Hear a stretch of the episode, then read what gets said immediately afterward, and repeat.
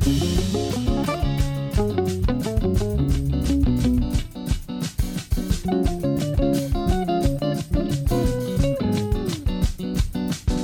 everyone. Hello, That's what Trudeau. it sounded like on the Thanksgiving weekend in Ottawa.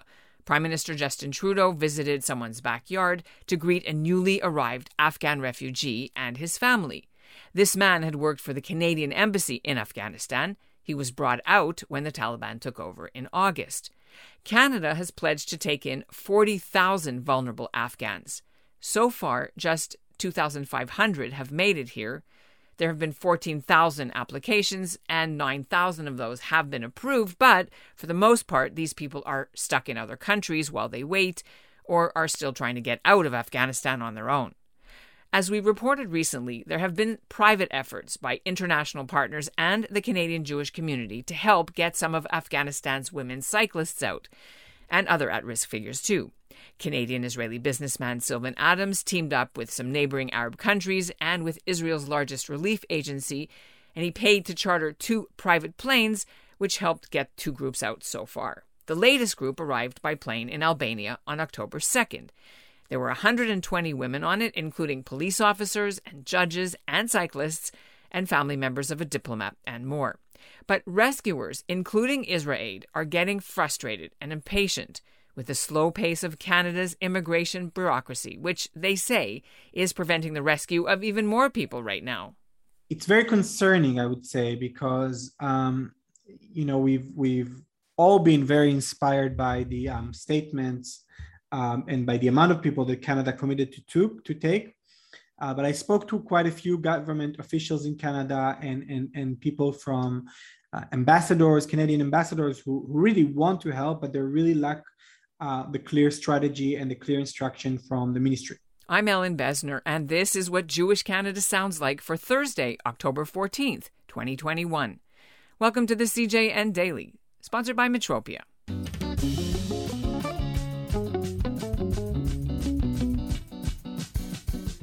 Yotam Polizer is the CEO of IsraAID, and he's just returned back home to Israel after he spent a month on the Afghan border, from where he directed the unprecedented rescues. It involved Afghan operatives, new passports, safe houses, checkpoints with Taliban guards, and so much more. Normally, IsraAID does disaster relief work in places like Haiti after an earthquake. Smuggling 160 Afghan women out was a first. Canada's role in this involved high level negotiations to try to get visas for the refugees to come here. Only with these guarantees would a third party, like the United Arab Emirates or Albania, agree to house the refugees temporarily along their journey. IsraAID says they want to take a hundred more people out the same way, and they're blaming the recent Canadian federal election, which halted the refugee processing programs during the campaign. Coming up, IsraAID's Yotam Polizer on what he wants Canada to do and what it was like behind the scenes of the rescue. But first, here's what's making news elsewhere in Canada right now. I'm Josh Zilberberg in Toronto, and this is what Jewish Canada sounds like. We told you yesterday that Prime Minister Justin Trudeau was leading a delegation to a global anti Semitism and Holocaust Remembrance Conference in Malmo, Sweden. Well, during Wednesday's speech at that conference, and he gave it virtually, not in person, Trudeau announced that Canada is making the position of Special Envoy on Anti Semitism and Holocaust Remembrance permanent, and it's getting funding and staff.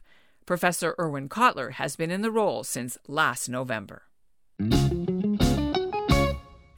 Canadian Israeli businessman Sylvan Adams will be flying to Albania on Thursday to meet up with his refugees.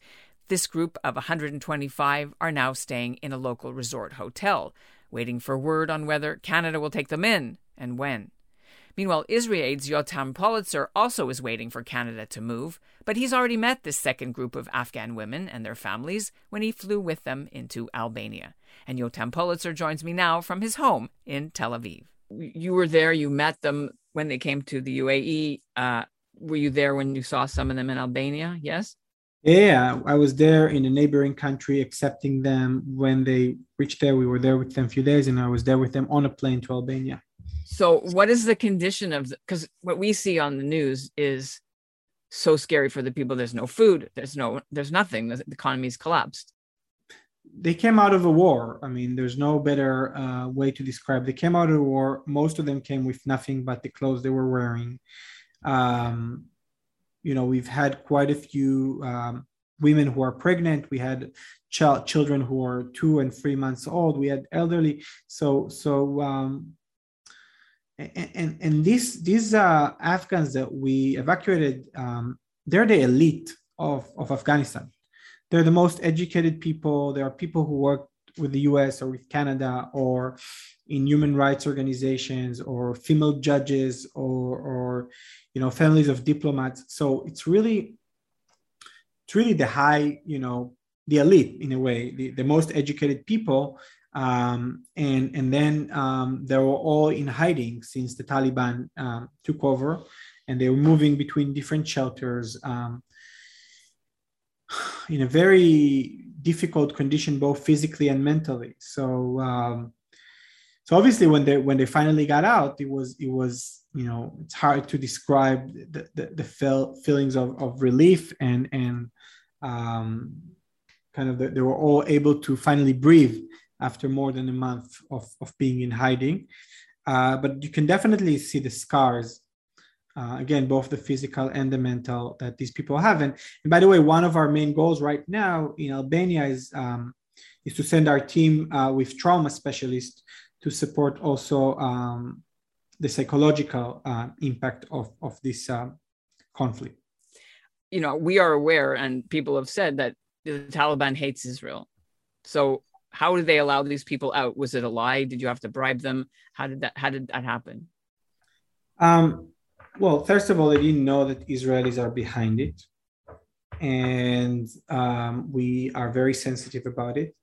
Um, but obviously, we have to be very careful. We have to be careful when dealing with the Taliban period, but definitely when it's an Israeli organization, you have to be extra careful. Um, and we had to take a lot of uh, security measures. Um, and, uh, and, the people that we we evacuated knew about the Israeli connection um, at the later stage do you think they wouldn't have wanted to come out if it was known I'm, to- I'm, I'm, sure they wanted to come out and and to be honest like all of them when they heard that they were supported or rescued by israelis. They were thrilled and and they were surprised. They didn't expect that but uh, but they were thrilled and they were happy and they didn't have any problem. You had to use a different way to get out the second time than the first. Could you speak to that? Yeah, yeah. And the second time, um, it was very complicated to do a land crossing. So we um, we tried and we didn't succeed. So we had to um, find a different solution, and uh, and we were able to, which was also very challenging. We were able to charter a plane and to fly uh, from the northern part of uh, Afghanistan to uh, to Albania to to a neighboring country and from there to Albania, um, which is where uh, where these uh, refugees are right now. Um, again, uh, just different set of challenges um, to fly because you know everyone needed passports. Not all of them had passports. We had to find a way to to get them some the passports, real passports actually, but it was again a complicated uh, uh, operation that that uh, required the support of some um, Afghan diplomats abroad um, to bring these people passports into Afghanistan so they can fly out. How much does it cost to charter a plane like that from uh, the, the, country where they charter? It depends. It, um, it depends. It ranges, and it ranges between one hundred and twenty thousand dollar to three hundred seventy thousand dollar, depending on where the plane is leaving from, depending on the size. Um, but um, yeah, depending on the permits that you need. But um, now I want to ask you talk mentioned Canada. You know, the Canadian government had an election in the middle of when Afghanistan was falling. Um, right. What impact, in your opinion, uh, did that have on the speed or actually any of these operations that you were putting together? Look, I think with Canada, we got a very positive uh, initial response from the government that, you know, they understand that the people that we were um, evacuating were extremely vulnerable, and um, the government agreed to prioritize them in the process of, of resettlement. They cannot commit, obviously, but they can prioritize and expedite the process, which we know could take very long. Um, but you know, because of the election, a lot of these things were kind of, I would say, put on the side, and um, it's very concerning, I would say, because um, you know we've we've all been very inspired by the um, statements um, and by the amount of people that Canada committed to to, to take. Uh, but I spoke to quite a few government officials in Canada and and, and people from uh, ambassadors, Canadian ambassadors who, really want to help, but they really lack uh, the clear strategy and the clear instruction from the ministry. Um, so, very concerned, but also very hopeful that um, you know for our groups and for other groups as well, uh, there will be a much um, faster um, path for resettlement in Canada, whether it's through private sponsorship that you know we have many in the jewish community who want to help and support or through other channels of, of, of immigration. Um, you know these people are extremely extremely vulnerable and, and i'm very concerned that they will be stuck in these uh, refugee camps for years um, until um, until the process will be finalized. It is concerning. On the other hand they're out of afghanistan you're right they're out of afghanistan these people that we extracted. We have more that we want to bring out um, and we can't bring these others out until the the first groups the first two groups that we have have a clear path. So that's that's that's one of the challenges. What does that know, look like? What does that look like? That means we have almost a hundred other hundred people that we want to take out um, um, that are connected actually to the last group directly connected you know by family or by others and we can't take them out until these groups um, have you know ba- based on the other countries and, and, and you know understandably so.